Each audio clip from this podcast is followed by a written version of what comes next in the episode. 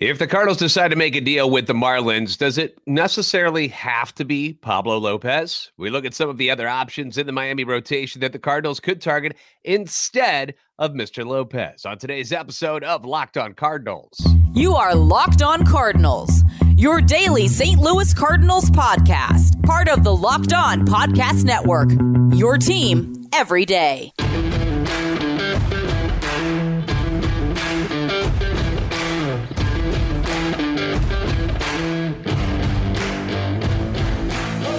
Hey there, Cardinals fans. I'm JD Hafford, and I'm a national radio sports anchor, born and raised in the Lou, and a lifetime Cardinals fan. And I'm your host for Locked On Cardinals, part of the Locked On Podcast Network, covering your team every day. You can follow me on Twitter at JD Sports Radio. You can also follow the podcast on Twitter at LO underscore Cardinals.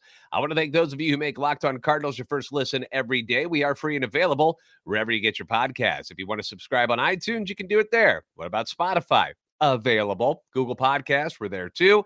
Also, if you haven't joined yet, YouTube, be sure to like and subscribe and comment so you can interact with us. Hit the notification button so you know when new episodes are posted. This is a show serving Cardinal Nation and giving the best fans in baseball all of the info about the birds on the bat.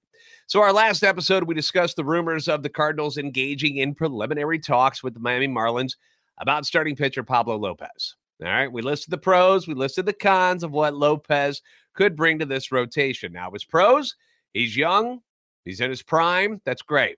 Under control for a couple of years, fantastic. Has shown elite strikeout potential. The cons has had some arm injuries in uh, in his past. Uh, regressed a bit last season. It was also brought to my attention how much worse he is in the second half of the season in his career, which is a, a bit alarming when we, uh, we looked at these numbers. Uh, first half ERA in his career, 3.47. That's that's great. You like that.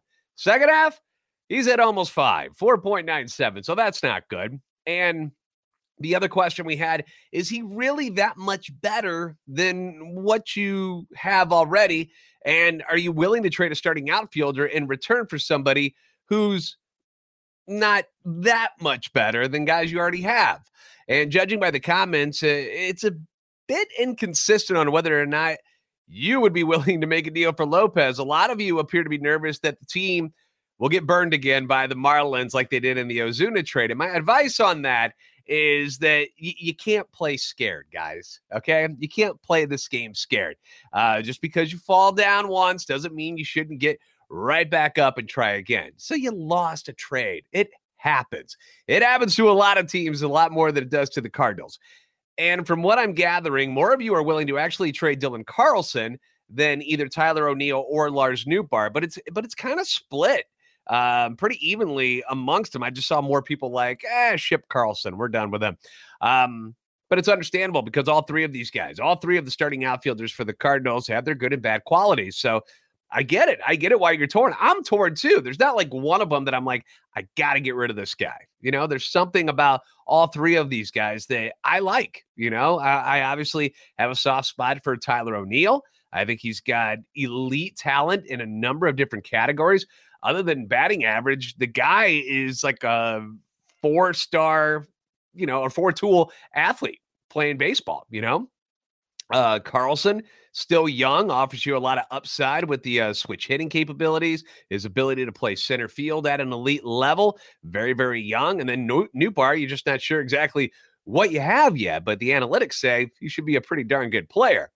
Um, personally, I'm not entirely sold on Lopez yet, though. And, and I hate to like pigeonhole the idea that you have to get Lopez or you can't get anybody else. Okay. I, I, refuse to believe that. I think he's a good pitcher, not a great one. And I think the team needs someone who's going to be great and uh, someone who has, uh, you know, elite type of stuff to add to this rotation. But who's to say you have to take Lopez, right?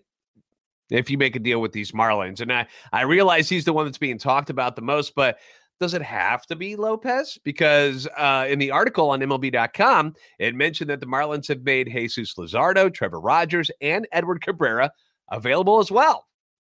So let's look at these pitchers, shall we, and judge for ourselves whether or not they offer something to the Cardinals that we'd rather have than just Pablo Lopez. Okay, so we're going to put Pablo Lopez on the shelf. We know he's available, and the Cardinals could probably go get him if we needed to. So let's start with the other guys. Let's go ahead and begin with Jesus Luzardo. All right, a little background on Jesus, 25 year old left handed pitcher, born in Peru. His parents are Venezuelan, but he grew up in South Florida, came to the States when he was a year old. So it's not like he was an international signing or something like that. Okay. He grew up in the States. Got drafted by the Nationals in the third round in 2016, tore his UCL in his elbow that year. So he's already gone under the knife once, Tommy John surgery. Gets traded by Washington to Oakland in 2017 for Sean Doolittle and Ryan Madson and ends up becoming one of the top left-handed pitching prospects in all of baseball. Works his way through A, Double A, and Triple A in 2018, which is no small feat. He goes 10 and 5, 2.88 ERA, strikeouts per nine, which is something we're starting to bring up more because we know the Cardinals are chasing after strikeout pitchers. Okay, they they've got the guys that can get the ground balls, put the ball in play to this elite defense that the Cardinals are fielding, but they want guys who will miss bats right? So we're going to bring that stat up a lot, but his strikeouts per nine, 10.6 back in uh, 2017. 2019, or I'm sorry, 2018. On to 2019 now. Looks good in spring training, but strains his rotator and then gets shut down until June. After a couple starts, he gets hurt again. He's got a lat strain. Comes up to the A's in September, makes six appearances in relief, and he, and he does well. 2020, you got your COVID year, three and two, 4.12 ERA and 12 appearances. Nine of those are starts, but we don't put a lot of stock into that 2020 season. 2021, he begins the in the A's rotation actually in 2021, but he struggles and he struggles mightily. 5.79 ERA over six starts, then has to go on the DL in a way that I can completely understand. You're going to love this story. So, uh, apparently, in 2021, Jesus Luzardo was playing video games and slammed his hand down, either in disgust or excitement. It never really pointed out. I can only assume it's in frustration because I don't slam anything when I'm doing well in my video games. It's only when I suck at them is when I get all frustrated. And I'm guessing it was something like Madden football or it was MLB the show. Those are the ones that frustrate me the most. I don't really play the the you know shoot 'em games all that much anymore. It's usually just sports games, and uh, I never really got all that mad about those games, but the sports ones, specifically Madden, pretty frustrated with. So he slams down his pitching hand and fractures his pinky right there on the throwing hand. Um, I've never been injured getting mad at a video game like that. So, but I understand the frustration. I did once throw my controller through a window at my apartment once. Um, what I tried to do is I was sitting on the main couch, love seats over there, and I tried to whip it into the couch because I don't want to break the controller. They're expensive, and you know it sailed a little high and it went off the top of the love seat right through the through the glass window. Not my most mature moment, but but it happened. But so I, I understand where Jesus got injured playing video games that way. Now, when he comes back, he's in the bullpen. He struggles uh, again. He continues to have some problems before the A's ship him to the Marlins around the trade deadline for outfielder Starling Marte, which is a very good player, right? Uh, his season doesn't get much better though after he gets to Miami. He goes four and five and 12 starts, has an ERA of 6.44. Ugly. For the year, he's six and nine. Nice. But his ERA, 6.61. Not so nice. You don't like that. But then last year, he started to look more like the prospect that people thought he was going to be. Now, he wasn't perfect by any means, don't get me wrong. He starts off 2 and 1, 3.10 ERA, but then in May he goes 0 and 2, struggles over 6 again with the ERA, goes on the IL, forearm strain. Uh-oh. Uh-oh. We know forearm strains usually uh, lead to some sort of Tommy John surgery again. Didn't happen this time around. He comes back in August. He goes one and three, but the ERA 2.97. And I tell you guys over and over. Don't put a lot of stock in the win loss record. You know, you got to look at the numbers more than anything because he could pitch nine innings and give up one run, but if his team doesn't score any runs, he loses. You know, so you're not going to say, "Oh, well, he stunk because he lost that game." No, he pitched really well. Um, moving on to September, October, he's one and one, but the ERA again 3.09, very respectable.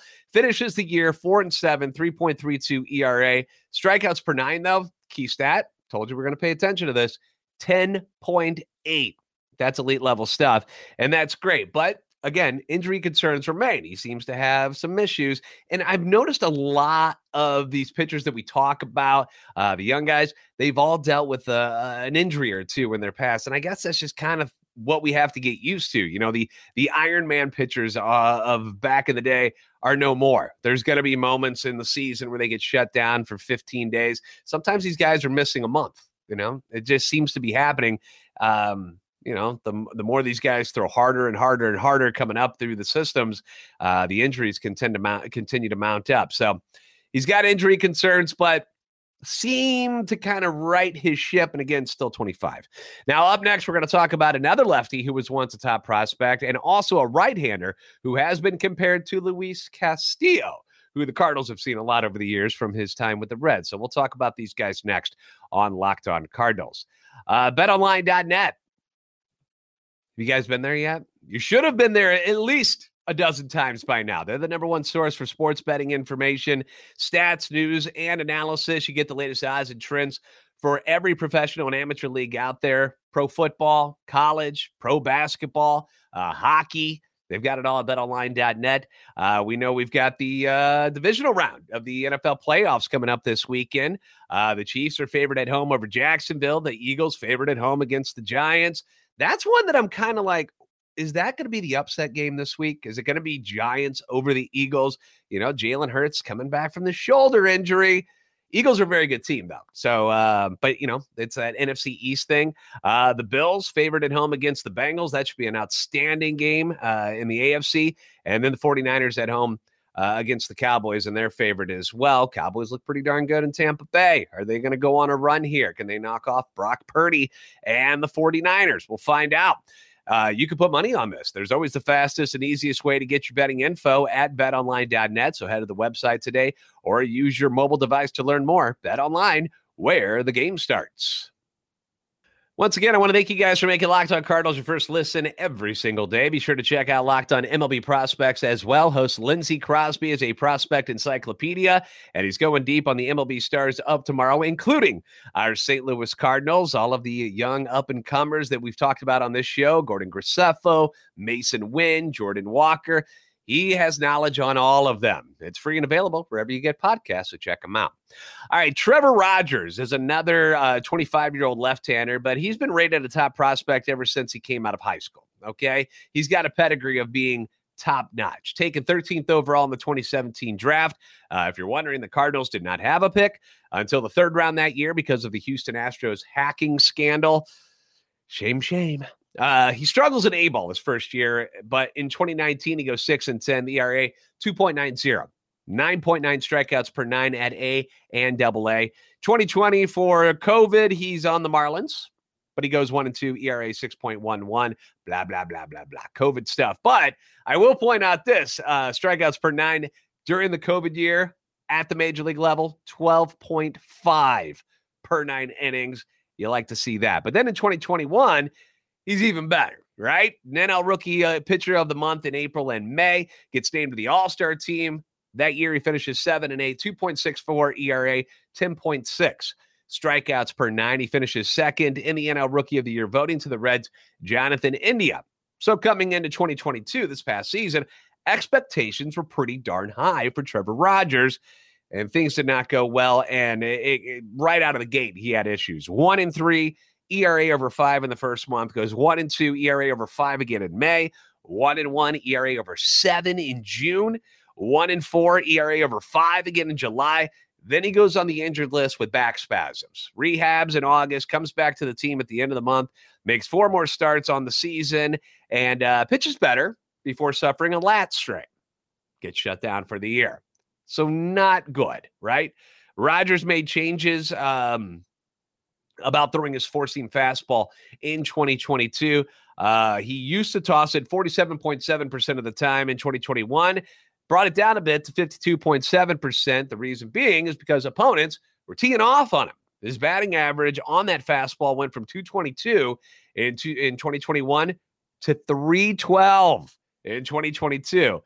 And his strikeouts were down a lot, almost in half, 99 to 54. It goes down to. Uh, he's still hitting 95 as an average on the fastball, but whether it was, you know, location, you know, placement of where he was putting the fastball, whether there was less movement, uh, maybe he was tipping his pitches. We know that's a thing. He just was far less effective last season. I want to pull something up here uh, for the YouTube guys. Here is Trevor Rogers' analytics from last year from Baseball Savant. That is not exactly what you want to see. Okay. As you can tell, blue is bad, considered poor. And then you've got your average, and then the, the red is considered, you know, great. And there's a lot of blue right there. Very little pink and very little red, which when you hear those numbers from last year with his ERA and his strikeouts going down and all that, it's to be expected that his analytics were going to look kind of ugly. So, not a good season. What I can say about Trevor Rogers, though, is clearly the talent is there. He's six five. he's left handed, he's been a top guy everywhere he's gone. Everywhere he's gone. He's already shown it at the major league level that he can be very, very good. Sophomore slump, maybe. Um, I'm not going to define this guy by one bad year.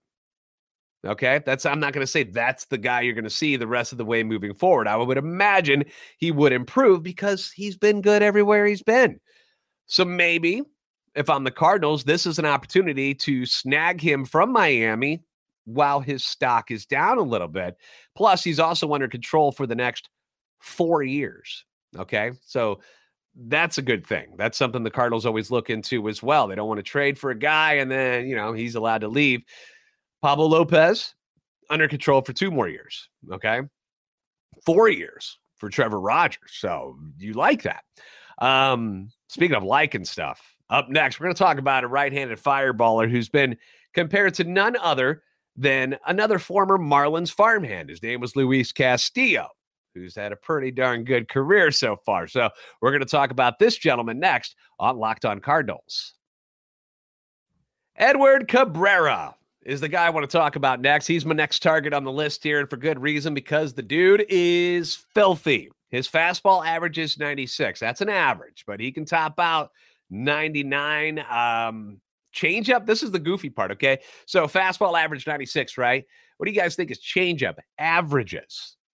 Usually a changeup's, you know, you know, way down there, right? How about 93? That's his changeup. 93 on average. Apparently, he topped out at 96 throwing a changeup this past year uh, which is, uh, I guess, like a big deal. It's like the highest anybody's ever thrown a changeup. Uh, he also has a curve slider and sinker, which comes in at 96. He's 24, will turn 25 in April, and was signed as an international free agent from the Dominican back in 2015. So 2016 through 2018, he's in the minor leagues. And, you know, he's still figuring things out a bit. So not a ton of immediate success, but nothing alarming where he's got like ERAs of you know, eight, nine, or something ridiculous. But also remember at this time, he's age 18, 19, and 20. Okay. He's still developing not only as a pitcher, but as a human. You know, he's growing into his body uh, as he gets older. So 2019, things start clicking for Mr. Cabrera. It stops at double A and at A ball. He goes nine and four with an ERA of 2.23. Strikeouts per nine is 10.8. His whip is under one. All right, that's that's fantastic. 2020, he doesn't pitch, gets wiped out by COVID. 2021, he plays at all three levels of the minor leagues. He goes three and four with a 2.93 ERA. Strikeouts per nine, 13.5, which is nuts for a starting pitcher. Gets called up in August, and although he showed the swing and miss stuff, he does struggle. He goes 0 3 ERA, 5.81, but you know, he's a rookie. He's just figuring things out. So I'm not gonna, you know, bash on him because he had a bad rookie showing at the end of the year. 2022 comes in, he's got some visa issues before he gets to camp. So it takes him a little while to get there. then he gets to ease in during uh spring training because of that. The extended lockout went down, not permitting him a typical offseason plan. So Cabrera begins the season on the minor league injured list because he's got a biceps issue. All right. He wasn't able to train the proper way and biceps issue, not good. Uh, the second time that he's actually dealt with that particular injury, he also had that in uh, spring of 2021 when he was diagnosed with an inflamed nerve that kept him out until June 6th. So Cabrera also missed time this year from June 13th through August the 5th due to right elbow tendonitis. As far as I can tell, in any research I've done, he's never had any surgeries or anything, but he's had a couple of injuries there to the arm. Despite this, he still set career highs last season for starts with 23 and innings at 110 and two thirds between the majors and the minors in 2022. 110 and two thirds, not a lot, right?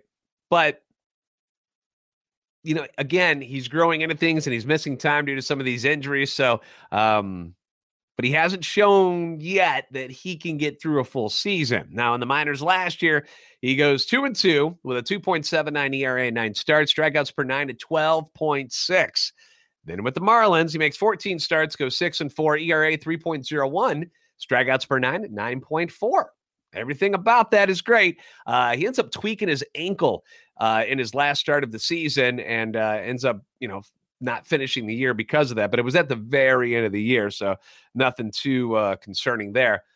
But what changed for him from uh, 2021 to 2022 at the major league level was the changeup. That became his go-to pitch and it was devastating after you know he got clobbered in 2021 with it according to fishstripes.com which was a, a really fun uh, website to go to uh, looking at marlin stuff. He is quote a remarkable 21% of cabrera's total pitches in 2022 were changeups out of the zone.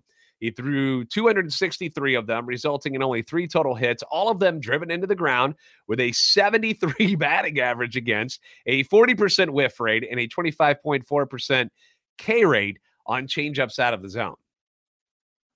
Now, a guy that has a very good changeup at the major league level and has been very successful. And I mentioned it earlier, Luis Castillo, who the Marlins had traded him to the Cincinnati Reds. We know Castillo had a lot of success there. Got traded to the Mariners this past year and has signed for a big contract with them. Good guy to be compared to, right? I mean, I, I you would take a Luis Castillo on this uh, on this staff. I like this guy a lot. I really do. But so do the Marlins for obvious reasons, which makes it surprising to me that they would actually even make him available if the reports are true that say he is. Now, I did see an article that mentioned that Jon Heyman reported that the Rockies and Marlins were discussing a deal at one time about a month ago that involved Cabrera and Brendan Rodgers. So I, I guess there's some truth to his availability. I just I, I, find it shocking that someone that young with that much potential would be on the trading block. But the Marlins won hitters. Uh, I was talking to Peter Pratt at Locked On Marlins, and uh, his feeling is that the team would likely want to hold on to Jesus Luzardo and Cabrera. They'd want to hang on to him. Now, I didn't get a chance. Did I show you Cabrera's?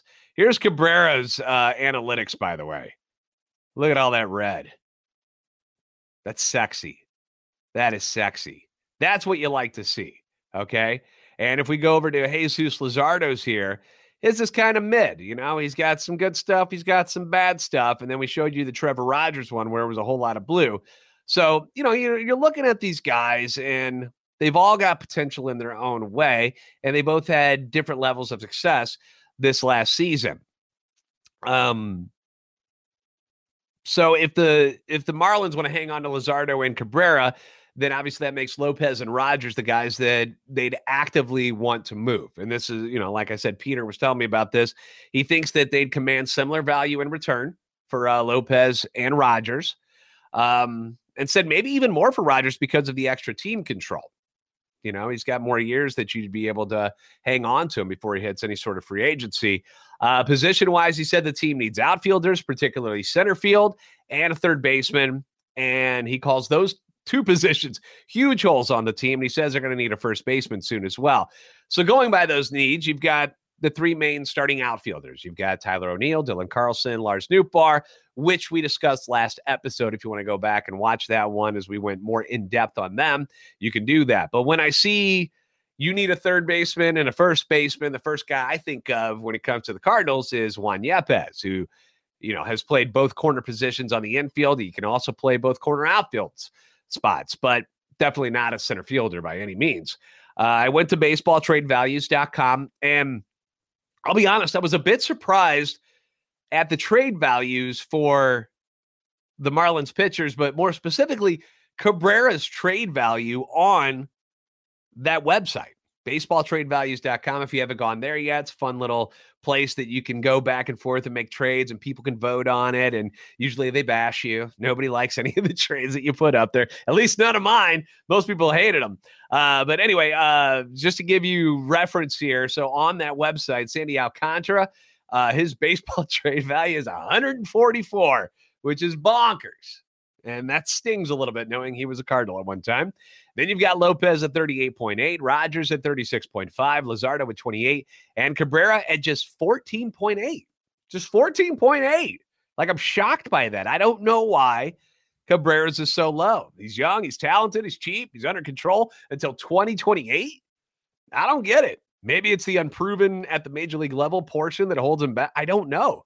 I don't know how they figure it out, but that's what they've got him at. So on the Cardinals side, Dylan Carlson valued at 49.9, Nootbaar at 39.8, O'Neill at 31.2. So if you use their values, a trade would be quite easy between the two clubs if the Cardinals were willing to swap one of those starting outfielders, right?